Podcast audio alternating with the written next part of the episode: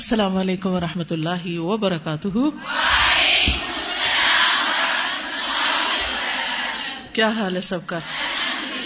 الحمد للہ نحمد ونسلی علی رسول کریم اما بعد، فاعوذ باللہ من الشیطان الرجیم، بسم اللہ الرحمن الرحیم۔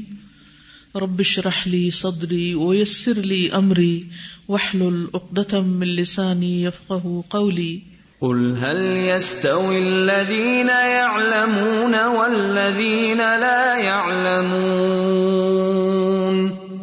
وإذا قيل انشزوا فانشزوا يرفع الله الذين آمنوا منكم والذين أوتوا العلم درجات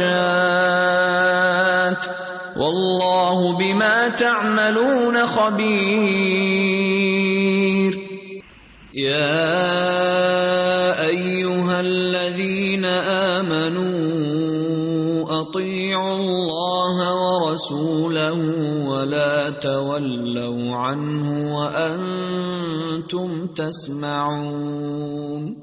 سورة الأنفال قوله يسألونك عن الأنفال قل الأنفال لله والرسول فاتقوا الله وأصلحوا ذات بينكم. قال ابن عباس الانفال المغانم. قال قتادة ريحكم الحرب. يقال نافلة عطية. سورة الانفال کی یہ پہلی آیت ہے. وہ آپ سے غنیمتوں کے بارے میں پوچھتے ہیں. کہہ دیجیے غنیمتیں اللہ اور رسول کے لیے ہیں. کیونکہ مومن غنیمت کے لیے نہیں لڑتا. مومن اپنے دین کے دفاع کے لیے لڑتا ہے۔ لیکن اگر اس راستے میں کوئی مال ہاتھ آ جائے تو اصول اور قانون کے مطابق تقسیم کیا جائے گا، لیکن آپا دھاپی نہیں ہوگی۔ سو اللہ سے ڈرو اور اپنے آپس کے تعلقات درست کرو، کیونکہ مال ایک بہت بڑا فتنا ہے اور مال کی وجہ سے بعض اوقات رشتے کٹ جاتے ہیں۔ مال کی وجہ سے آپس کے تعلقات خراب ہو جاتے ہیں۔ تو اصل چیز ہے اپنے آپس کے تعلقات درست کرو۔ کیونکہ آپس کے تعلقات درست ہوں تو ہی انسان اپنے مقصد اور منزل کی طرف بڑھتا رہتا ہے۔ ورنہ انسان آپس میں لڑ جکڑ کر ہی وقت ضائع کر دیتا ہے، زندگی برباد کر دیتا ہے۔ آپ دیکھیے کہ اڑنے کے لیے آپ کو زمین کی سطح سے اٹھنا پڑتا ہے۔ اور جب آپ زمین سے اڑ جاتے ہیں تو کیا کچھ پیچھے رہتا ہے؟ سب کچھ پیچھے رہ جاتا ہے۔ اب جیسے جہاز اٹھتا ہے نا، تو میں سوچتی ہوں کہ کس طرح ہر چیز پیچھے رہ گئی۔ اور اوپر سے بڑی بڑی دور دور تک آبادیاں اور بہت کچھ نظر آتا ہے، لیکن انسان ان کو ٹچ نہیں کر سکتا۔ سب کچھ چھوڑ دیا، تب آپ اوپر اڑے۔ اسی طرح جو شخص بلندیاں چاہتا ہے، اس کو ہر چیز سے اپنے آپ کو ڈیٹیچ کرنا پڑتا ہے۔ اور صرف ضرورت کا سامان ساتھ رکھنا پڑتا ہے۔ جہاز میں آپ کتنی چیزیں لے جا سکتے ہیں؟ ایک لمیٹڈ سائز کا سوٹ کیس ہوتا ہے، اس میں لمیٹڈ پاؤنڈ کا وزن ہوتا ہے، اس سے زیادہ آپ کو نہیں لے جانے دیتے۔ اسی طرح انسان اپنی زندگی میں جب واقعی کچھ کرنا چاہتا ہے اور بہت آگے جانا چاہتا ہے، تو اس کے لیے لازم ہوتا ہے کہ پھر وہ اپنے نیند، آرام، مال کی محبت اور بہت سی ایسی چیزوں کو پیچھے چھوڑ دے جن میں الجھ کر انسان آگے نہیں بڑھ سکتا۔ اسی روز و شب میں الجھ کر نہ رہ جا کہ تیرے زمانوں مکان اور بھی ہیں۔ تو دین کا کام کرنے والوں کے لیے نہایت اہم ہے کہ آپس کے تعلقات درست رکھیں اور اللہ اور اس کے رسول کا حکم مانو۔ اگر تم مومن ہو۔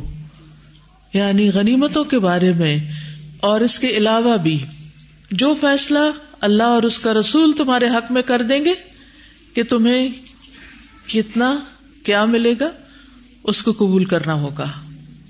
کیونکہ بعض اوقات ان سے بھی شکایات ہو جاتی۔ پیچھے آپ حدیث پڑھ چکے ہیں اوینا بن حسن کی کہ جب وہ آئے حضرت عمر کے پاس، ان کے ساتھ جو ملاقات تھی، تو کیا کہا؟ کیا شکایت کی کہ آپ عدل نہیں کرتے، مال نہیں دیتے؟ تو یہ مال کی ہرس اور مال کی محبت ایسی ہے، انسان اپنا حق لے کے سمجھتا ہے کہ ابھی کچھ بھی نہیں ملا فار گرانٹیڈ لیتا ہے۔ جب تک وہ دوسرے کا حق نہ مار لے یا دوسرے سے آگے نہ بڑھ جائے، تو پھر وہ مال کے معاملے میں دوسروں سے آگے بڑھنے کی ریس جو ہے انسان کو کہاں تک پہنچا دیتی اللہ کو متکاثر، حتیٰ ضرتم المقابر کل سوفت عالمون تم کل سوفت عالمون تو بات یہ کہ یہاں پر بہت بڑا سبق سکھایا گیا اور بالکل ڈائریکشن واضح کر دی گئی کہ ایک مومن کی زندگی کس کتابیں ہوتی ہے اپنی خواہشات کتابیں نہیں ہوتی۔ اپنی مرضی، اپنی عقل، اپنی لاجک کتابیں نہیں ہوتی، بلکہ وہ اللہ اور اس کے رسول کتابیں ہوتی ہے ان کی اطاعت میں ہوتی ہے۔ اور یہ ایمان کا تقاضا ہے۔ ان کن تم مؤمنین۔ قال ابن عباس ابن عباس کہتے ہیں الانفال المغانم انفال کا معنی غنیمتیں ہے قال قطادت قطادہ نے کہا ری حکم جو اس میں آتا ہے آگے جا کے بتا ری حکم ری حکم سے الحرب مراد ہے، لڑائی مراد ہے۔ یعنی جنگ میں تمہاری رونق چلی جائے گی یا تم ناکام ہو جاؤ گے۔ یقال نافلتن نافلہ کا معنی ہے عطیتن عطیہ۔ حدثنا محمد ابن عبد الرحیم حدثنا سعید ابن سلیمان، اخبرنا حشیم، اخبرنا ابو بشر عن سعید ابن جبیر، قال قلت لابن عباس رضی اللہ عنہما سورة الانفال، قال نزلت فی بدر۔ سعید بن جبیر کہتے ہیں، میں نے کہا ابن عباس رضی اللہ عنہ سے سورت الانفال یعنی کب نازل ہوئی؟ کوشچن مارک کالا نزلت فی بدرن. تو انہوں نے کہا کہ یہ جنگ بدر کے وقت نازل ہوئی یعنی اس کی مناسبت سے اتری۔ اشوکت اور یہ اب قرآنی الفاظ ہیں جن کا معنی یہاں متعین کیا گیا۔ اشوکا کیا ہے؟ الحد۔ حد کہتے ہیں دھار کو، جیسے چھری کی دھار ہوتی ہے۔ اسی سے پھر کانٹا اس کا معنی لیے گئے۔ دھار بھی چپتی ہے اور کانٹا بھی۔ مردفین فوجن بعد فوجن وہ فرشتوں کا اترنا ہے نا مردفین۔ تو ایک گروہ کے بعد ایک گروہ اترے گا، فوج در فوج۔ رد افنی کہا جاتا ہے رد افنی وہ میرے بعد آیا، وہ ارد افنی اور اس نے میرا پیچھا کیا یعنی میرے بعد آیا۔ جا ابادی دونوں طرح استعمال ہوتا ہے رد فنی اور ارد فنی زوکو چکھو، باشرو۔ یعنی برداشت کرو، وجربو اور تجربہ کرو یعنی عذاب چکھو اور اب تجربہ کرو اس کا۔ ولی سہادا ذوق الفم، اور یہ منہ کے چکھنے سے نہیں یعنی یہ منہ کا چکھنا مراد نہیں۔ یعنی عذاب کا چکھنا کیا ہے؟ پورے جسم پر چکھنا۔ آپ دیکھیے کہ ہمارے جسم میں سب سے زیادہ چکھنے والی جگہ جس سے ہم ٹیسٹ کر سکتے ہیں کسی چیز کو، وہ کیا ہے؟ زبان اور زبان پہ بھی تو زیادہ اسکن ہے۔ اسکن کے اوپر ایسے چیزیں موجود ہیں کہ جو مختلف ذائقوں کو ڈسکریمنیٹ کر سکتے ہیں، میٹھا، کٹا۔ لیکن یہ کہ اگر آپ ہاتھ پہ میٹھا لگائیں تو ہاتھ کی اسکن اس کو چکھ نہیں سکتی۔ کیونکہ اس پہ ٹیسٹ برڈز نہیں ہے۔ لیکن آگ کا عذاب ایسا ہوگا کہ وہ سارا جسم اس کو اسی طرح تیز محسوس کرے گا جیسے زبان کے اوپر مرچیں لگ جائیں یا کوئی بھی چیز آپ رکھتے ہیں تو حساس ہوتی ہے۔ اور اس سے انسان چکتا ہے۔ فیر کما کمانا ہے یجما شرد کمانا ہے فرق۔ فرق متفرق کرنا۔ وہ ان جنا کمانا ہے طلب السلم وسلم وسلام واحد۔ سلامتی طلب کرنا۔ اور سلم اور سلام ایک ہی ہوتے ہیں۔ یوف خنو یغلبو یوتخنو کمانا ہے غالب آ جائے۔ یعنی خون بہا کے جنگ کے بعد۔ وقال مجاہد اور مجاہد نے کہا مکا ان ادخال اصابعہم فی افواہہم. مکا کا مانا ہے اپنی انگلیوں کو اپنے منہ میں ڈالنا یعنی حیران ہونا، یا پھر چپ کرانے کے لیے بھی استعمال ہوتا ہے نا یعنی منہ میں انگلی رکھنا. وہ تس دیا سفیر تس دیا کا مانا تالیاں پیٹنا، یہاں سیٹیاں بجانا. تسدیا کا بیسیکلی لفظ جو ہے سدا سے ہے، اور سدا آواز کو کہتے ہیں. اور یہاں پر سیٹی بجانے کی آواز۔ لیف بتو کا بسو کا تاکہ آپ کو قید کر لیں۔ باب، ان نشر الدواب عند اللہ السم البکم الذین لا يعقلون بے شک تمام جانوروں میں سے برے یعنی بدترین جانور اللہ کے نزدیک کون ہے وہ بہرے گنگے ہیں جو سمجھتے نہیں۔ اللہ دینا لا يعقلون عقل سے کام نہیں لیتے۔ عقل استعمال نہ کرنا بہت بڑا جرم ہے۔ بے خبر زندگی بسر کرنا اور کسی چیز میں دلچسپی نہ لینا، صرف خواہشات کا بندہ بن کے رہنا، یہ مومن کو زیب نہیں دیتا۔ بلکہ مومن کے لیے کیا ہے؟ غور و فکر کرے، سمجھ سوچ سے کام لے، عقل سے کام لے۔ حدثنا محمد ابن یوسف حدثنا ورقاء عن ابن ابی نجیح عن مجاہد عن ابن عباس ان شر الدواب عند اللہ السم البکم الذین لا يعقلون ابن عباس کہتے ہیں کہ بے شک بدترین جانور اللہ کے نزدیک بہرے گنگے وہ لوگ ہیں جو عقل نہیں رکھتے۔ سے مراد کیا ہے؟ قالا، وہ کہتے ہیں، ہم نفرم من بنی عبد الدار۔ یعنی بنو عبد الدار کے لوگ ہیں۔ قریش کے کافروں میں سے یہ لوگ عہد کے دن کفار کا جھنڈا اٹھائے ہوئے تھے تو ان کی طرف اشارہ ہے کہ انہوں نے نبی صلی اللہ علیہ وسلم کو پہچانا نہیں، ایمان نہیں لائے، بلکہ اس سے بڑھ کر ظلم یہ کیا کہ الٹا آپ کے خلاف جنگ کرنے کے لیے نکل آئے اور آگے آگے لیڈ کر رہے تھے، جھنڈا اٹھائے ہوئے تھے۔ یہ مخصوص معنوں میں ہے، لیکن آیت کی عمومیت بھی ہے۔ یعنی بعض آیتیں ہوتی ہیں وہ کسی خاص کردار کے بارے میں، کسی خاص گروہ کے بارے میں، کسی خاص جگہ کے بارے میں نازل ہوتی ہیں۔ لیکن اس میں ہمارے لیے ایک سبق ہوتا ہے۔ اس کا ایک عمومی معنی بھی ہوتا ہے۔ یعنی آیات ہو احادیث ہو ان کا ایک خصوصی پس منظر ہوتا ہے اور پھر اس کے ساتھ ساتھ عمومی معنی بھی ہوتا ہے جس میں سے ہم میں سے ہر ایک کو پھر غور و فکر کر کے اپنے لیے سبق لینے چاہیے۔ آپ کے نزدیک عقل مند کون ہے؟ چلے آپ بتائیے مجھے۔ عقل مند کون ہوتا ہے؟ جو دنیا میں کامیاب ہے شارپ ہے جو دنیا میں کامیاب ہے۔ دوسروں کو چیٹ کر سکتا ہے۔ دوسروں کو چیٹ کر سکتا ہے۔ مثلاً ایک ماں جو اپنے بچے کو لنچ بنا کے دیتی ہے اور کہتی ہے کہ دیکھو، سارے کا سارا کھانا۔ کسی کو نہ دینا۔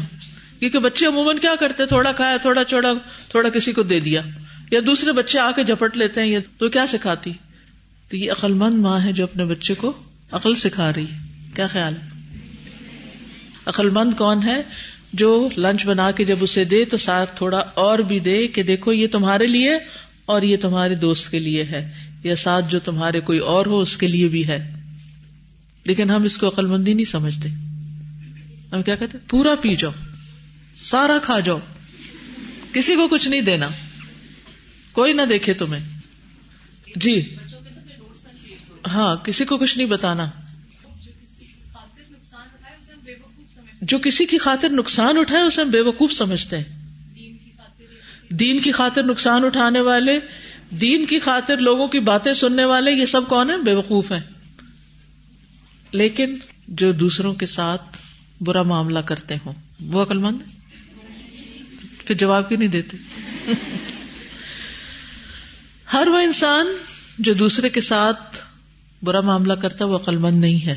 کسی بھی اعتبار سے، چاہے مالی اعتبار سے، چاہے بات چیت میں، بات بات پہ غضبناک ہو جانا بدگمانی کر لینا کیا یہ عقل مندی کی بات؟ اگر انسان کسی بھی معاملے میں تھوڑا سا غور و فکر کرے تو اس کا پازیٹو رخ بھی سمجھ آتا ہے۔ مثلاً آپ سونا چاہتے ہیں اور آپ کو نیند نہیں آ رہی، تو آپ کیا کرتے ہیں؟ رونا شروع کر دیتے ہیں۔ اور کیا کرتے ہیں؟ بچے دس دفعہ جگاتے ہیں رات کو۔ میں اسی لیے تو بات کر رہی ہوں کہ آپ سو نہیں پاتے، پھر کیا کرتے ہیں؟ اگر بچہ رو پڑے تو ایک تھپڑ اس کو لگاتے ہیں۔ کیا کرتے یعنی ماؤں کا کتنا عام جملہ، کل میں ایئرپورٹ پہ بیٹھی ہوئی تھی، سامان کا انتظار کر رہی تھی، جب یہاں اترے تو بہت رش تھا، کافی بڑی فلائٹ آتی ہے بہت لوگ آتے ہیں اور ویسے بھی ریکارڈ ٹوٹ جاتا ہے نا اس یعنی کہ ویکینڈ کے اوپر ہاں۔ جی ساری کرسمس ہالیڈیز ہیں اور ہر کوئی ٹریول کر رہا ہے، سوا ملین لوگ ٹریول کر رہے تھے۔ تو ہر طرف جہاز ہی جہاز اور لوگ ہی لوگ، تو ہر ایئرپورٹ ہی تقریباً بزی ہوتا ہے۔ جب یہاں اترے تو یہاں بھی بہت سے جہاز کھڑے تھے۔ عام طور پر اتنے نہیں ہوتے۔ خیر، تو ایک فلائٹ ہماری تھی ایک اور آ گئی، ایک اور، تو وہ ساری بیلٹس جو تھی وہ ان پہ سامان آ رہا ہے۔ تو ظاہر ہے، بچے سارا سارا دن کئی کئی گھنٹے جہازوں میں جکڑے ہوئے تو بھاگنا چاہتے۔ تو ایک اتنی پیاری معصوم سی چھوٹی سی بچی تھی، وہ بار بار ماں کی گود سے نکل کر باہر نکلی تو ظاہر کوئی ٹرالی آ رہی، کوئی جا رہی، ماں اسے بچانا چاہ رہی۔ تو ماں نے کہا، میں تمہیں ایک تھپڑ لگاؤں گی۔ تو مجھے اتنا رحم آیا، میں نے کہا کہ ٹھیک ہے، لگا سکتے ہیں، لیکن ہر وقت بچوں کو تھپڑ کی دھمکی کیوں دیتے؟ ہیں ہم یہ بھی تو کر سکتے ہیں کہ اس کو لے کے اٹھ کے کھڑا ہو جائیں اور اسے دیکھو یہ ٹرالی گزر رہی ہے، اس میں سامان ہے، اگر آپ یہاں ہوں گے تو ایسا ہوگا۔ یعنی خود بھی عقل سے کام لے کے اس کا اینالائز کر کے بچے کے ساتھ ٹاک کرنے کی ضرورت ہے۔ ہم چونکہ بازو کو خود تھکے ہوئے ہوتے ہیں، تو ہم تھپڑ سے ہی کام سارے چلانا چاہتے ہیں۔ آسان طریقہ ہے ہاں؟ پہلے تھپڑ لگاتے ہیں اور لگانے سے پہلے دمکی دیتے ہیں اور پھر میں نے ایک دفعہ بچوں کو دیکھا دو چھوٹے چھوٹے بچے تھے ہاسپٹل میں۔ میں بھی اپنی بیٹی کو لے کر گئی ہوئی تھی ڈینٹسٹ کے پاس۔ وہ بہت چھوٹے بچے تھے۔ تین سال کا ایک بچہ ہوگا اور ایک چار کا ہارڈلی۔ ان کی ماں اندر کوئی ڈینٹسٹ تھی کام کر رہی تھی۔ وہ بچے بھاگ دوڑ رہے شور کر رہے۔ وہ خاتون آئی انہوں نے ان کو پکڑا کان بروڑا اتنی زور سے مارا۔ مجھے رحم آیا اور ان کا وہ کان بھی لال ہو گیا۔ اللہ اللہ روتے رہے روتے رہے کافی دیر۔ میں نے ان کو بٹھایا پاس۔ اور تھوڑی دیر کے بعد ان کو سہلایا وغیرہ ان کا وہ ان کا وہ ریڈی تھا وہ جگہ۔ اس کے بعد وہ پھر وہی شروع ہو گئے۔ کیونکہ ان کو کسی نے عقل کی مات دی نہیں۔ میں نے ان کو بلایا میں نے ان سے پوچھا آپ کو پتا آپ کو مار کیوں پڑی ہے؟ ہاں۔ پھر میں نے ان کو بتایا کہ یہ وجہ تھی۔ صحیح۔ کیونکہ ہم بچوں کو سمجھتے ہیں ان کو کون سی عقل ہے؟ لہٰذا ان کی عقل استعمال کروانی نہیں چاہیے۔ ہم اپنا دماغ استعمال نہیں کرتے، ہم حوصلے، صبر سے کام نہیں لیتے، ہم بچوں سے بات نہیں کرتے، ان سے ریزننگ نہیں کرتے، ان سے سوال نہیں کرتے۔ اور آپ دیکھیے کہ بعض اوقات بچوں کو خود پتہ نہیں ہوتا کہ انہیں مار کیوں پڑی۔ اور اسی لیے جب وہ ٹھنڈے ہوتے تھے پھر دوبارہ وہی شروع کر دیتے۔ یہ لا عقلون کی مثال ہے۔ استاد آج کل تو مائیں پتہ کیا کرتی ہے پہلے تو تھپڑ زیادہ لگاتی تھی نا آج کل اپنی جان چھڑانے کے لیے بڑی عقل مند بنتی ہیں ان کو گیمز پکڑا دیتی ہیں ایسے انٹرنیٹ پہ لگا دیتی ہیں تاکہ وہ بزی ہو جائیں اور مائیں سکون میں آ جائیں۔ بالکل۔ تو یہ آج کل کا بڑا تھپڑ ہے۔ اور اس میں فخر محسوس کرتے ہیں۔ بچوں کو ڈم کرنے میں فخر محسوس کرتے ہیں کہ نہ کوئی سوچے نہ سمجھے بس جو وہ اسکرین پہ دیکھ رہے ہیں بس اسی کے اندر مصروف رہیں۔ اور نہ پھر خود بات کرتے ہیں نہ کسی اور سے کرتے ہیں۔ وہ دیکھتے بھی نہیں کسی کی طرف۔ آج کے بچوں کو اگر آپ بلائیں پیار کریں تو آپ کو نہیں دیکھیں گے۔ ان کا فوکس انسان بنے ہی نہیں کہ انسان کی آنکھ میں آنکھ ڈال کے بات کریں۔ اکثر بچوں کا یہ حال ہے۔ پتا ہوتی نا کہ کیوں مار پڑی ہے کیا وجہ تھی ان کی؟ تو اکثر تھوڑا سا بڑے ہوتے ہیں تو وہ کہنا شروع ہو جاتے ہیں پتہ نہیں ان کو کیا ہو جاتا ہے۔ ہر وقت پیچھے پڑی رہتی ہیں۔ بالکل۔ کیونکہ ان کو ریزن کیونکہ ان کو واقعی ریزن نہیں پتا نا۔ السلام علیکم و السلام۔ استاذہ، یہ جو بات آپ بھی کر رہے ہیں بہت امپورٹنٹ ہے اس لحاظ سے، کیونکہ اس وقت سوسائٹی میں بہت زیادہ آٹسٹک بچوں کا جو ہے ریشو بڑھ رہا ہے۔ اور آٹسٹک بچوں کے لیے جو بھی ابھی تک یعنی اس کا ڈائگنوز کرنے کے لیے ٹیسٹ اور چیزیں کر رہے ہیں، کوئی ان کے پاس اس کے اوپر جو کاز نہیں پتا چل رہا۔ لیکن جو چیزیں ابھی تک سامنے آئی ہیں، وہ یہ ساری computers games T V baby sitting یعنی یہ جو لگاتار بچے ان چیزوں کو دیکھتے ہیں اور ان کو فوکس کر کے انہی سے باتیں کرنے لگ جاتے ہیں. بلکہ سم ٹائمس ہمارے پنجابی بچے ہوتے ہیں وہ انگریزی بول رہے ہوتے ہیں۔ کیونکہ وہ کارٹونس کے ساتھ استاذہ کمیونیکیٹ کرنا شروع کر دیتے ہیں۔ اور لٹرلی آپ یقین مانیں کہ مطلب میں خود میڈیکل ڈاکٹر ہوں اور مجھے اتنا رونا آتا ہے کہ پھر ہم تو ذرا دین پڑے ہوتے تو مجھے لگتا ہے اس پہ جن ہے۔ تو لیکن استاذہ اتنا کوئی مکس جن ہے نا کیونکہ حقیقت یہی ہے نا کہ یہ ساری چیزیں ایک طرح سے جنات کو وائی فائی فراہم کرنے والی بات استاد یہ میری ریسرچ ہے۔ مطلب لٹرلی میری ریسرچ ہے کہ اگر بچوں کو یہ موبائل فون پکڑائیں گے اور آپ یہ لگاتار بیبی سٹنگ میں ان کو ٹی وی دکھائیں گے چاہے کارٹون سے کیوں نہ ہو۔ وائرلیس تو بات کی بات ہے لیکن وہ جو وائی فائی ہے وہ جنوں کو ٹریک کرتا ہے۔ اسی لیے استاذہ بچے آئی کانٹیکٹ نہیں کرے اور پھر استاذہ ایک اور مسئلے مسئلہ بتاؤں اس سے بڑا۔ جو بچے ابھی انجینئرنگ میں جا رہے ہیں یا کمپیوٹر میں جا رہے ہیں وہ کمپیوٹر پہ بیٹھے ہوئے لگاتا سوشلائزیشن کرنا ختم ہو گیا بالکل۔ لڑکوں کا رشتہ ڈھونڈنے جاؤ تو لڑکے سامنے آنے سے شرمانے لگے ہیں کہ ہم ان سے بات کیسے کریں گے؟ مطلب پرابلم لوگوں سے انٹریکٹ کیا ہی نہیں نا؟ کم کیا۔ وہ ڈاکٹر انجینئر کسی کام کا نہیں ہے جس کو سوشلائز کرنا نہیں آ رہا۔ بالکل۔ تو یہ بہت آپ لوگ ہماری فیوچر مائیں بھی انشاءاللہ ہوں گی۔ پلیز اپنے بچوں کو یہ نہ دیں۔ جب وہ اس قابل ہو جائیں گے انشاءاللہ تو پھر ان کو۔ کیونکہ یہ بیماریاں آٹزم لڑکیوں اور لڑکوں کو اس کے لیے جب تک ماں خود اپنا موبائل نہیں رکھے گی کہیں چھپا کے۔ جی۔ جی۔ مائیں خود فیس بک پہ ہیں۔ ایگزیکٹلی استاذ واٹس ایپ پہ فادرز بیٹھے ہوئے ہیں مائیں بیٹھی ہوئی ہیں۔ بالکل۔ اور شام کو کوئی بھی فارغ نہیں ہے اپنی کوئی فارغ نہیں ہے۔ سوشل میڈیا سے۔ اب آپ دیکھیے کہ جب آپ خود اس پہ ہیں تو آپ بچے کو کیسے روک سکتے ہیں؟ آپ کی بات میں کوئی اثر ہی نہیں ہوگا۔ تو اس کے بھی ٹائمنگز رکھیے۔ بالکل۔ استاذ، ایک بات اور ابھی آپ شیئرنگ کر رہی تھی، مجھے یاد ہے کہ یہ شیئرنگ کروانا آسان کام نہیں ہے۔ مطلب میں اپنے بیٹے کو جب اسکول بھیجتی تو مجھے یاد ہے اس کو لڑکے مارتے تھے۔ کیونکہ استاذہ، لڑکے اتنا مارتے ہیں کہ مجھے سمجھ نہیں آتی کہ لڑکے کیوں مارتے ہیں۔ پہلی بات۔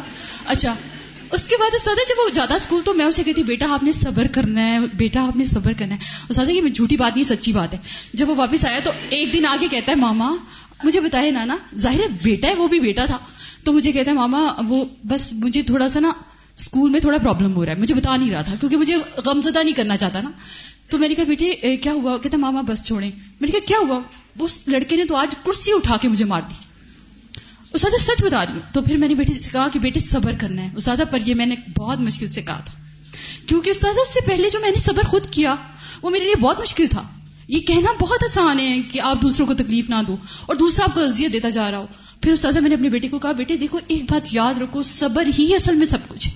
اچھا پھر میں نے اس کے لیے پھر ایک یہ کیا کہ ٹیچر سے اور کوآرڈینیٹر سے بات کی اور تھوڑی سی میرے بچے کی جان چھوٹی۔ لیکن استاذہ وقتی طور پر میرے بیٹے کو لڑکیوں کے ساتھ کھیلنا پڑتا تھا۔ کیونکہ لڑکیاں مارتی نہیں تھی لیکن پھر کیا ہوا استاذہ؟ جب وہ تھوڑا سا بڑا ہوا الحمدللہ تو پھر اس نے لڑکوں میں جانا تو تھا نا ابھی لڑکیوں کے ساتھ تو نہیں رہنا تھا۔ تو اب استاذہ جب وہ لڑکوں میں جاتا ہے نا تو وہاں وہ تو گینگسٹر سٹائل ہے استاذہ کوئی گینگسٹر سٹائل والی بات ہی ہوتی ہے۔ پھر اس میں تھوڑا سا یہ آیا کہ جیسے بٹن شٹن کھول کے آٹھویں کلاس میں میں نے کہا یا اللہ اب یہ کیا ہو گیا کہ لڑکوں میں گیا تو اب یہ والی۔ لیکن استاذہ پھر الحمدللہ وہی بات ہے خود صبر اور اس کے ساتھ کمیونیکیشن کمیونیکیشن تو یہ چیزیں بچوں کو پالنے کے لیے نا مطلب آپ لوگوں کو پہلے ٹالرنٹ اور عقل مند عقل مند یہ بہت ضروری۔ اور عقل کی غذا جو ہے علم ہے۔ پڑھتے رہنا۔ سیکھتے رہنا، آگے بڑھتے رہنا۔ ہمارے ہاں کیا ہوتا ہے؟ جس دن شادی ہوئی، کتابیں ساری سمٹ گئی باندھ کے یا تو ردی بیچ دی یا الماری کے اوپر رکھ دی اب اس کی جگہ اچھے اچھے کپڑوں نے لے لی، میک اپ نے لے لی، پارٹیوں نے لے لی گوسپنگ سسرال کے مسئلے مسائل، جھگڑے، ان چیزوں نے لے لی، کتاب وہ بند۔ جہاں کتاب آ جاتی ہے نا، جہاں حقیقی علم آتا ہے، اور خاص طور پر یہ جو آسمانی رہنمائی ہے۔ یہ سامنے آتی ہے تو انسان کو ہر مسئلے کا حل ملتا چلا جاتا ہے۔ بعض اوقات ہم اپنے مسائل میں اتنے الجھے ہوتے ہیں کہ کتاب آگے پڑھی ہے اور ہم کہاں پہنچے ہوئے ہمارا دماغ وہی مسئلے کے اندر الجھا ہوا ہے۔ ہم ایکٹیولی پڑھتے ہی نہیں ہیں اس کو۔ جب قرآن کہتے ہیں کہ قرآن شفا ہے تو مجھے حیرت ہوتی ہے جو قرآن پڑھ کے بھی لوگ کہتے ہیں کہ ہم بیمار ہیں۔ کیونکہ وہ قرآن میں انہوں نے غور و فکر کیا ہی نہیں۔ قرآن کو اپنے دل پر لیا ہی نہیں۔ اس میں توجہ کی ہی نہیں۔ وہ کلاس میں بیٹھے ہوئے بھی دماغ ان کا کہیں اور ہوتا ہے۔ وہ کورس کرتے ہوئے بھی کہیں کچھ اور ہی سوچ رہے ہوتے ہیں۔ کیونکہ ان مسئلوں سے باہر ہی نہیں نکلتے۔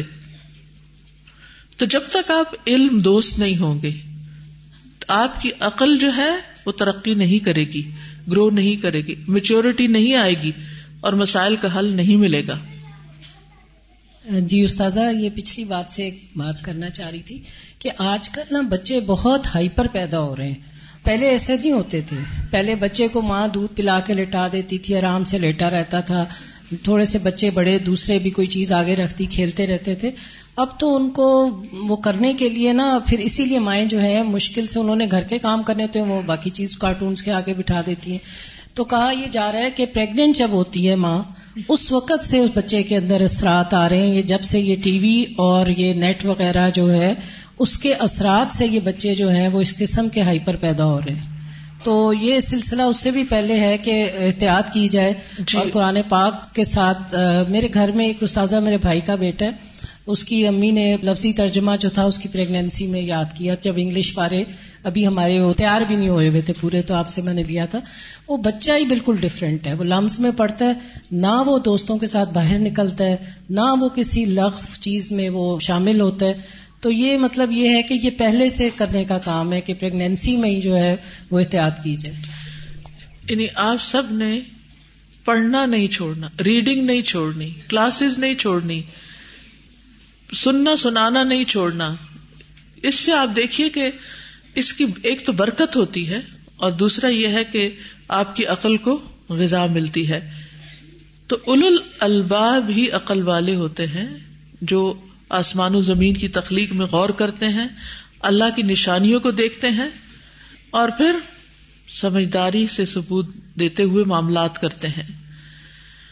اور جو اللہ کو نہیں پہچانتا، وہ عقل مند نہیں ہے۔ چاہے وہ دنیاوی اعتبار سے کتنا بھی بہت کچھ جانتا ہے۔ اسی طرح منافق جو ہوتا ہے وہ بھی عقل مند نہیں ہوتا۔ جو دھوکا دیتا ہے دوسروں کو، حالانکہ وہ دھوکا خود کھا رہا ہوتا ہے۔ جو دین کی سمجھ بوجھ نہیں رکھتا۔ دیکھیے، دین پڑھنا اور بات ہے اور اس کی سمجھ بوجھ رکھنا اور بات ہے۔ تو دین کی سمجھ بوجھ نہیں رکھتا۔ ولاکن المنافقین لا یفقہون لا یشورون ما یشورون لا یعلمون تو یہ نفاق جو ہے، یہ انسان کے دل کا روگ تو ہے ہی، عقل کا روگ بھی ہے۔ اسی لیے اللہ تعالیٰ نے کیا فرمایا کہ شرد دواب کون ہے؟ اسم البکمن۔ جو حق نہیں سنتے جو حق بات نہیں کہتے، جو عقل نہیں رکھتے۔ سورت اللہ میں آتا ہے الا کا کل انعام بل ہم ادل سبیلا۔ کہ یہ جانوروں کی طرح ہیں، بلکہ ان سے بھی زیادہ گئے گزرے، بہکے ہوئے۔ باب، یا ایوہ الذین آمنوا استجیبوا للہ وللرسول اذا دعاکم لما یحییکم وعلموا ان اللہ یحول بین المرء وقلبہ وانہ الیہ تحشرون۔ استجیبوا اجیبوا لما یحییکم لما یصلحکم۔ یہ صورت الانفال کی آیت نمبر چوبیس ہے۔ اے لوگو جو ایمان لائے ہو، اللہ کی اور رسول کی دعوت قبول کرو۔ جب وہ تمہیں اس چیز کے لیے دعوت دیں جو تمہیں زندگی بخشتی ہے، تمہیں زندہ کرنے والی ہے۔ اور جان لو کہ بے شک اللہ آدمی اور اس کے دل کے درمیان رکاوٹ بن جاتا ہے۔ اور یہ کہ بلا شبہ حقیقت یہ ہے کہ تم اسی کی طرف لوٹائے جاؤ گے، اکٹھے کیے جاؤ گے، تمہارا حشر بھی وہی ہوگا۔ تو پھر ایمان والوں سے خطاب ہے استجیب اللہ رسول اللہ اور رسول کی بات کا جواب دو۔ یعنی جب یا الذین آمنو کہا جائے، تو کیا کرو؟ سمعنا و اتانا ٹھیک ہے؟ یعنی ہم نے سنا اور ہم نے اطاعت کی۔ اور پھر خاص طور پر وہ باتیں جو تمہیں زندگی بخشتی اور یہ زندگی ہمیشہ کی زندگی ہے۔ کیونکہ جہنم میں جا کر تو انسان ثم لا يموت فيها ولا يحيا زندگی کا مزہ، زندگی کا لطف ہی اس کو حاصل ہوتا ہے، جو ایمان کے ساتھ زندگی بسر کرتا ہے۔ اللہ اور اس کے رسول کی اطاعت کے ساتھ کرتا ہے، اتباع کے ساتھ کرتا ہے۔ پھر دل کے اندر کیا نہیں ہوتا؟ کوئی گلٹ نہیں ہوتا، ایک تسلی ہوتی ہے، ایک سکون ہوتا ہے۔ جب میں علیہ سلاد کا کورس کروا رہی تھی، تو میں اسٹوڈینٹ سے جو فیڈ بیک لیتی تھی کہ جو آپ نے سیکھا ہے اور اس پر جو عمل کر رہے ہیں، تو نماز پڑھ کے کیا محسوس ہوتا ہے؟ تو نے کہا، اطمینان محسوس ہوتا ہے۔ اس سے پہلے نماز پڑھ کے اطمینان نہیں ہوتا تھا کہ پتہ نہیں کیا کیا ہے، کہیں کو غلطی نہ کر دی۔ یہ جو احساس ہوتا ہے نا کہ کہیں کو غلطی نہ کر دی ہو جیسے کچھ لوگ قرآن پڑھتے ہیں، جب صحیح تجویز جب نہیں پڑھنا آتا تو پھر پڑھتے پڑھاتے نہیں، کیا سوچ کے کیا پتا وہ کوئی غلطی نہ ہو جائے اور اس کی پکڑ نہ ہو جائے۔ ایک خاتون قرآن حفظ کرنے لگی تو ان کے شوہر نے ان کو بہت سختی سے روک دیا کہ نہیں نہیں، تم نے نہیں کرنا، کہیں پکڑ نہ ہو جائے۔ کیونکہ تمہاری تجویز اتنی اچھی نہیں ہے، شاید تم غلط ہی نہ یاد کر لو کچھ۔ تو بہرحال وہ تو ٹھیک کرنی ہی چاہیے، لیکن اگر کسی کے اندر حفظ کرنے کا شوق ہے تو اس کو روکنا نہیں چاہیے۔ لیکن ہمارے یہاں عام طور پر نیکی کے کاموں سے روکا کیوں جاتا ہے اور ہم خود بھی روک کیوں جاتے ہیں؟ کیونکہ ہمیں صحیح علم نہیں ہوتا۔ تو اللہ اور رسول کی پکار پر بھی لبیک کون کہے گا؟ جو اس پکار کو سنے گا۔ جو سنے گا ہی نہیں، جو جانے گا ہی نہیں، تو وہ اس آیت پر عمل کیسے کرے گا؟ کہاں سے عمل کرے گا؟ اور جان لو کہ اللہ بندے اور اس کے دل کے درمیان حائل ہو جاتا ہے۔ یعنی ہم ابھی سوچتے بھی نہیں کہ اللہ کو پہلے ہی پتا ہوتا ہے کہ اگلے لمحے کیا کرے گا یہ۔ اور تم اسی کی طرف اکٹھے کیجیے۔ اس تجیبو کا مطلب کیا ہے؟ عجیب قبول کر لو۔ لما یہ کم اس کا مانا کیا ہے؟ لما یوسل حکم جو تمہاری اصلاح کرتی۔ حدثني اسحاق، قال اخبرنا روح، حدثنا شعبہ ان خبیب ابن عبد الرحمن سمعت حفص ابن عاصم يحدث ان ابي سعيد ابن المعلى رضي الله عنه قال، ابو سعید ابن المعلى کہتے ہیں کن تو اسلی فمر ربی رسول اللہ صلی اللہ علیہ وسلم۔ میں نماز پڑھ رہا تھا تو رسول اللہ صلی اللہ علیہ وسلم میرے پاس سے گزرے۔ فدعانی، آپ نے مجھے بلایا۔ فلم آتی ہی تو میں آپ کے پاس نہیں آیا۔ حتیٰ صلی تو یہاں تک کہ میں نے نماز پڑھ لی، سلام پھیرا اور پھر گیا۔ ثم میں اتئی تو ہوں پھر میں آپ کے پاس آیا۔ فقالا، تو آپ نے فرمایا میں منا کا انت اتیا کس چیز نے تجھے روکا کہ تو آئے میرے پاس؟ یعنی تم میں آنے سے کس چیز نے روکا؟ میں نے بلایا تھا تمہیں۔ الم یقل اللہ، کیا اللہ سبحان تعالیٰ نے یہ نہیں فرمایا؟ یا الذین آمنوا استجیبوا للہ وللرسول اذا دعاکم۔ یعنی تمہیں یہ آیت نہیں پتا؟ تمہیں یاد نہ رہا کہ اللہ رسول کی پکار پر جواب دینا ہے، جواب صرف زبانی؟ ہم جواب کس کو سمجھتے ہیں؟ زبانی سوال جواب، یہ جواب ہوتا ہے۔ جی ہاں ماں بلاتی تو دور سے بیٹھ کے کہتے آئی اچھا آ رہی ہوں اچھا آ رہی ہوں۔ دس دفعہ کہتے اچھا آ رہی ہوں، اور آ کے نہیں دیتے۔ تو کیا یہ جواب دیا؟ نہیں۔ اطاعت کی بات ہے کہ اللہ رسول کی اطاعت کرو۔ اور پھر آپ صلی اللہ علیہ وسلم نے ظاہر کسی کام کے لیے بلایا ہوگا اور یہ نفل نماز تھی نا؟ نفل نماز میں ماں باپ بلائیں یا اللہ کے رسول بلائیں تو فوراً حاضر ہونے کا حکم ہے۔ ہاں فرض تو آپ خود جماعت سے پڑھاتے تھے اور جماعت میں سے تو کوئی بھی نہیں اس طرح نکلتا۔ ثم قال، پھر آپ نے فرمایا لَأُعَلِّمَنَّكَ أَعْظَمَ سُورَةٍ فِي الْقُرْآنِ۔ میں تمہیں ضرور سکھاؤں گا قرآن کی سب سے بڑی صورت قبل ان اخرجا اس سے پہلے کہ میں مسجد سے نکل جاؤں۔ فضح و رسول اللہ صلی اللہ علیہ وسلم۔ تو رسول اللہ صلی اللہ علیہ وسلم چل دیے لیا خرجا تاکہ نکلے مسجد سے۔ فضکر تو لہو، تو میں نے آپ کو یاد دلایا۔ وقال معاذ، اور معاذ کہتے ہیں، حدثنا شعبہ عن خبیب ابن عبد الرحمن سمع حفصا، سمع ابا سعید، رجلا من اصحاب النبی صلی اللہ علیہ وسلم بهذا، وقال هي الحمد لله رب العالمین۔ تو یہاں یہ حدیث یہی رک جاتی ہے، لیکن دوسری سند سے کئی لوگوں نے اس طرح ہی روایت کیا ہے کہ وہ سورت کون سی تھی؟ اعظم سورہ فی القرآن الحمد للہ رب العالمین اسب المثانی، وہ جو سات آیتیں بار بار دہرائی جاتی ہیں یعنی سورت الفاتحہ کی۔ ان ساری احادیث سے ہمیں یہ پتہ چلتا ہے کہ ایون فارمل ایجوکیشن کے لیے بھی آپ صلی اللہ علیہ وسلم نے انتظار نہیں کیا اس بات کا کہ کوئی کلاس سیٹ اپ ہو تو پھر سکھایا جائے۔ یہ سیکھنا سکھانا ان کی زندگی کا حصہ تھا۔ میدان جنگ میں بھی سکھا رہے ہیں، سفر پر بھی سکھا رہے ہیں، سواری پر بیٹھے ہوئے۔ وہ جو مشہور حدیث ہے حضرت معاذ رضی اللہ عنہ کی، کہ جس میں آپ نے فرمایا کہ اے معاذ، واللہ انی احبک۔ ہاں؟ جب آپ حضرت معاذ کو رخصت کر رہے تھے، اور پھر آپ نے انہیں کون سی دعا سکھائی تھی؟ رب آئنی اللہ ذکری کا و شکری کا وہ حسن عبادت ٹھیک ہے نا؟ کہ کسی نماز کے بعد یہ تم کہنا نہ بھولنا۔ تو اس سے کیا بات پتہ چلتی ہے کہ آپ صلی اللہ علیہ وسلم انڈیویجلی بھی سکھاتے تھے اور کلیکٹولی بھی سکھاتے تھے اور کوئی موقع ہاتھ سے جانے نہیں دیتے تھے۔ اچھا ہم بھی اپنے بچوں کو جیسے ہمیں کچھ سکھانا ہوتا ہے، تو اس میں کیا ہوتا ہے؟ ہم ان کی ضروری کہ کلاس لگا کے بیٹھے۔ ٹھیک ہے، وہ بھی ہونا چاہیے۔ گھروں کے اندر مذاکرہ ہونا چاہیے، علم کی مجلس ہونی چاہیے، اس سے گھروں میں برکت آتی ہے۔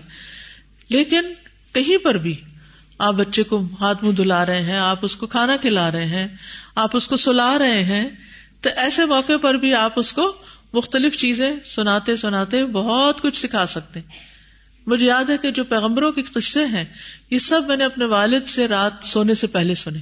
ہر روز رات کہانی سیشن ہوتا تھا اور اس میں کہانی سناتے تھے اور سنتے سنتے ہم سو جاتے تھے، پھر اگلے دن دوبارہ وہیں سے کہانی شروع ہو جاتی تھی۔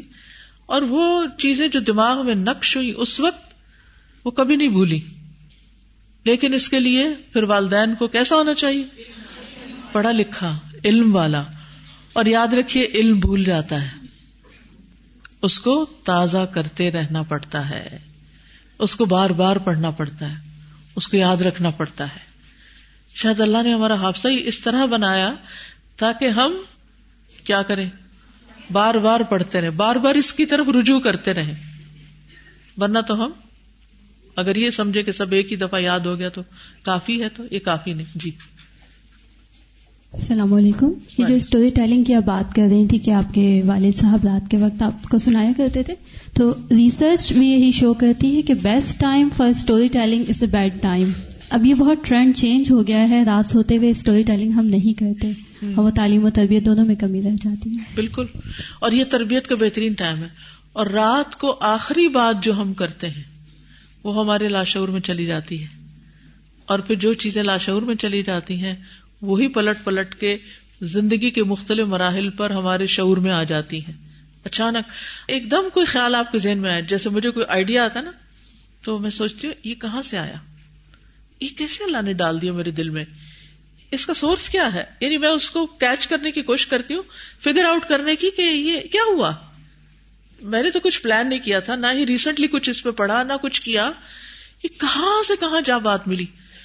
اور بعض اوقات ایک شخص آپ کو کوئی ایک بات کہتا ہے اور اس کے وہم و گمان میں بھی نہیں ہوتا کہ وہ آپ کو یاد دہانی کرائے کسی بڑے اہم بھولے ہوئے وعدے کی جو آپ نے کبھی زندگی میں کسی سے کیا تھا۔ وہ بات کچھ اور کر رہا ہوتا ہے۔ اور آپ کو یاد آ جاتا، اوہ، یہ کہاں سے یاد آ گیا؟ وہ جو آپ کے لاشعور میں تھا وہ اچانک، اور بازو کو تو اس وقت نہیں آتا۔ جب رات کو آپ کی آنکھ کھلتی ہے تو اچانک جو پہلا خیال آپ کو آتا ہے وہ کون سا ہوتا ہے؟ وہی جو آپ کے دل کی گہرائیوں میں اترا ہوا ہوتا ہے، وہ امٹ کے باہر آتا ہے جب آپ آدھے نیند کی حالت میں ہوتے ہیں۔ تو اس لیے بہت ضروری ہے کہ علم کے ساتھ آپ کا رشتہ کبھی نہ ٹوٹے۔ کب تک پڑھنا چاہیے ہمیں؟ کورس کے اختتام تک۔ موت تک۔ سکرات جو تھا، مثال تو بہت اچھی نہیں، لیکن یہ کہ سکرات کو ایک میوزک کی دھن نہیں آتی تھی۔ تو اس کی موت کا وقت قریب آیا۔ جب اس کو یہ تھا کہ اب میں بچتا نہیں ہوں، تو اس نے کہا کہ میں نے یہ سیکھنے ان کا آپ نے اس وقت کیا سیکھنے کا میں اس سال میں نہیں مرنا چاہتا کہ میرے علم میں یہ بات نہ ہو۔ حالانکہ اس کے بعد اس نے کسی کو فائدہ نہیں پہنچانا۔ اچھا ہم میں سے جو لوگ دین کی تبلیغ کا کام شروع کرتے ہیں نا، ان کے اندر ایک اور مصیبت آ جاتی۔ وہ صرف اس وقت پڑھتے ہیں جب کسی کو بتانا ہوتا ہے۔ اپنے لیے کچھ نہیں پڑھتے۔ اپنے سیکھنے کے لیے، خود گرو کرنے کے لیے کچھ نہیں پڑھتے۔ کچھ نہیں سیکھتے۔ بس وہ ایک لگی بندی روٹین ہے، پڑھانا ہے تو پڑھ لیتے ہیں۔ نہیں پڑھانا تو پڑھتے ہی نہیں۔ سبق سنانا ہے تو یاد کر لیتے ہیں، نہیں سنانا تو کیا یاد کرنا۔ ایک دن میں کسی سے ملاقات کے لیے گئی۔ وہاں پر بھی جو میرے ویکینڈ کے جو حلقے ہوتے تھے، اس میں کچھ تو درسے عام ہوتے تھے۔ ہر سنڈے کی ایوننگ میں نے ٹائم رکھا ہوتا، بس۔ اس کے علاوہ نہیں۔ تو کچھ اسٹوڈینٹس کی ہم گیدرنگس کرتے تھے۔ یعنی ہر کلاس کسی ایک کے گھر میں اکٹھی ہو جاتی تھی، الہدا سے باہر۔ اس کا فائدہ یہ ہوتا ہے کہ ذرا اوپن ایئر میں کہیں اور دوسری جگہ حالات اور موسم کی تبدیلی کے ساتھ انسان ذرا بہتر سوچ سکتا ہے۔ روٹین اور لگی بندی باتوں سے ذرا ہٹ کے سوچ سکتا ہے۔ تو بہرحال، ایک دن، ایک جگہ پر ایک کلاس تھی ہماری۔ ملاقات کرنے کے لیے آئے تھے تو میں نے کہا، میرا سوال یہ ہوگا کہ آج کے ورد یومی میں سے، ورد یومی ہوتا ہے جو روزانہ قرآن کا مخصوص حصہ آپ صبح کے وقت تلاوت کرتے ہیں۔ اس میں سے کوئی ایک آیت بتائیے جو آپ کے دل پر اثر کی ہو۔ کہ اتنا مشکل سوال کر دیا آپ نے۔ یعنی کہ نہیں، مشکل یہ ہے کہ جب ہم طالب علم بنتے ہیں نا، تو ہم کہتے ہیں، وہ تجوید کا لیسن جو اتنی دفعہ پڑھا ہے، اور وہ جو ترجمہ کا لیسن اتنی دفعہ پڑھا اب اس کے علاوہ کیا پڑھنا ہے؟ ہم ورد یومی کے عادی نہیں رہتے۔ نتیجہ کیا ہوتا ہے؟ جب کورس ختم ہوتا ہے، تو ورد یومی بھی نہیں رہتا۔ تو میں سمجھتی ہوں کہ ہر کلاس کے اندر عادت ڈال دینی چاہیے۔ پورے سال چاہے ایک صفحہ پڑھے چاہے دو صفحے پڑھے اور باقی جتنا اللہ جس کو توفیق دے اتنا پڑھے لیکن اپنے لیے تلاوت، اور وہ آپ کی سارا سال چلتی رہے۔ ایک دفعہ ختم ہو جائے، پھر چلے پھر چلے۔ نتیجہ کیا ہوگا؟ آپ چاہے کورس کر رہے ہوں، چاہے کروا رہے ہوں، چاہے نہ کروا رہے ہوں، آپ کی عادت پڑ چکی ہوگی نا لٹرلی میں جب صبح کے وقت قرآن پڑھتی ہوں نا اپنے لیے، تو مجھے ایسے لگتا ہے کہ واقعی کو جیسے کچھ بہت مزے کی چیز کھا رہے ہوتے ہیں نا، مجھے یوں لگتا ہے جیسے میرے اندر ایک طاقت جا رہی۔ ہر روز کی میری فیلنگ ایسے ہی ہوتی کہ جیسے میرا ناشتہ ہو رہا ہے انرجی مل رہی ہے مجھے۔ اور اگر وہ اللہ نہ کرے کہ کبھی کسی وجہ سے چھٹ جائے، جیسے کل ہم سفر میں تھے اور رات دن کا کچھ سمجھ ہی نہیں آ رہی تھی، کیونکہ ہم مشرق کی طرف آ رہے تھے۔ تھوڑی دیر کے بعد فجر ہو گئی۔ فجر کے تھوڑی دیر کے بعد زور اثر ہو گئی اور تھوڑی دیر کے بعد پھر مغرب ہو گئی۔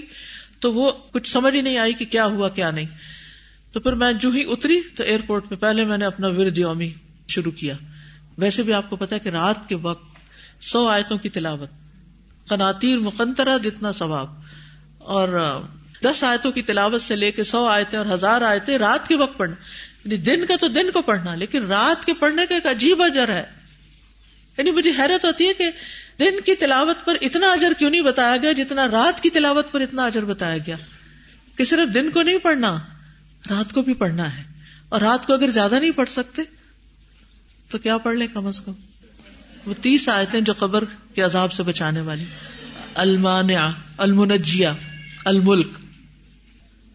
ہو سکے تو سورت سجدہ بھی پڑھ لیں۔ تو پھر آپ دیکھیں گے کہ اگر آپ کی یہ روحانی غذا آپ کو ملتی رہی اور پھر جو ازکار ہیں ازکار و صباح المسا ان کو زبانی یاد کریں۔ میں اکثر دیکھتے کتابیں اٹھا کے لوگ پڑھ رہے ہوتے ہیں۔ ابھی تک کیوں کتابیں اٹھائی ہوئی ہیں؟ سال بھر میں یہ عادت کیوں نہیں پڑ گئی کہ کتاب کے بغیر پڑھے ورنہ جہاں کتاب نہیں ہوگی تو آپ کے ازکار ہی نہیں ہوں گے۔ تو اپنے حافظے میں وہ چیزیں بٹھائیں جو آپ کی زندگی کا لازمہ بن جائیں۔ جن کے بغیر آپ کا گزارا ہی نہ چلے۔ اور پھر جب پڑھ رہے ہو نا، صبح کی تلاوت کر رہے ہو، تو اس وقت ضرور کہیں نہ کہیں رک کے سوچا کرے کہ یہ کیا کہا جا رہا ہے مجھ سے۔ یہ کون سی بات ہے؟ اور اگر موقع ملے تو کسی نہ کسی سے شیئر کیا کرے کہ آج صبح جو میں تلاوت کر رہی تھی، اس میں یہ آیت آئی اور میں نے اس پر اس طرح غور کیا۔ اس کا معنی مجھے یوں سمجھ میں آیا۔ زندگی گزارنے کے کچھ اصول بنائے کچھ طریقے اختیار کریں۔ تو بہرحال یہ جو حدیث ہے، اس کا لانگر ورژن جو ہے، وہ مسند احمد میں بھی ہے۔ اور اس میں آپ صلی اللہ علیہ وسلم نے جب ان کو سکھایا، تو یہ کہتے ہیں، آپ صلی اللہ علیہ وسلم، میرا ہاتھ پکڑ کر مجھ سے باتیں کرنے لگے۔ میں اس اندیشے سے کہ کہیں بات مکمل ہونے سے پہلے ہی آپ دروازے تک نہ پہنچ جائیں۔ آہستہ آہستہ چلنے لگا۔ جب ہم لوگ دروازے کے قریب پہنچے تو میں نے عرض کیا، یا رسول اللہ صلی اللہ علیہ وسلم، وہ کون سی صورت ہے جسے سکھانے کا آپ نے مجھ سے وعدہ کیا تھا؟ یعنی آپ نے وعدہ کیا تھا تو کیا آپ وعدہ نہ پورا کرتے؟ لیکن بعض اوقات وعدہ کرنے کے بعد طالب علم پہ بھی چھوڑا جاتا ہے کہ اس کا کتنا انٹرسٹ ہے۔ آپ نے فرمایا، تم نماز میں کیا پڑھتے ہو؟ میں نے سورت الفاتحہ پڑھ کر سنا دی۔ رسول اللہ صلی اللہ علیہ وسلم نے فرمایا، اس ذات کی قسم جس کے ہاتھ میں میری جان ہے، اللہ نے تورات، زبور، انجیل اور خود قرآن میں اس جیسی صورت نازل نہیں فرمائی۔ یہی سب مسانی ہے۔ تو سورت فاتح کو معمولی نہ سمجھیے۔ نمازوں کے علاوہ بھی پڑھنی چاہیے۔ کہیں پر بھی تکلیف ہو نا، کہیں درد ہو رہی، کچھ ہو رہا ہے ایون دل گھبرا رہا ہے۔ پڑھ کے اپنے قلب پہ پھونک لیں، خود ہی اپنا رکیا کر لیں۔ اس سورت کا نام رکیا بھی ہے۔ رکیا کا کیا مطلب دم جاڑ تو خود ہی پڑھ کے اپنے اوپر دم جاڑ کر لیں۔ کیونکہ شیطان جو ہے نا، ہر وقت اچکنے کی کوشش کرتا ہے کہ آپ کو پریشان کرے، غمگین کرے۔ سبحان اللہ بحمد کا اشد اللہ اللہ اللہ انت استخر کا و اطوب السلام علیکم و رحمۃ اللہ وبرکاتہ۔ بسم اللہ الرحمن الرحیم والعصر إن الإنسان لفی خسر إلا الذين آمنوا وعملوا الصالحات وتواصوا بالحق وتواصوا بالصبر. اللهم صل على محمد وعلى كما صليت على إبراهيم وعلى آل إبراهيم إنك حميد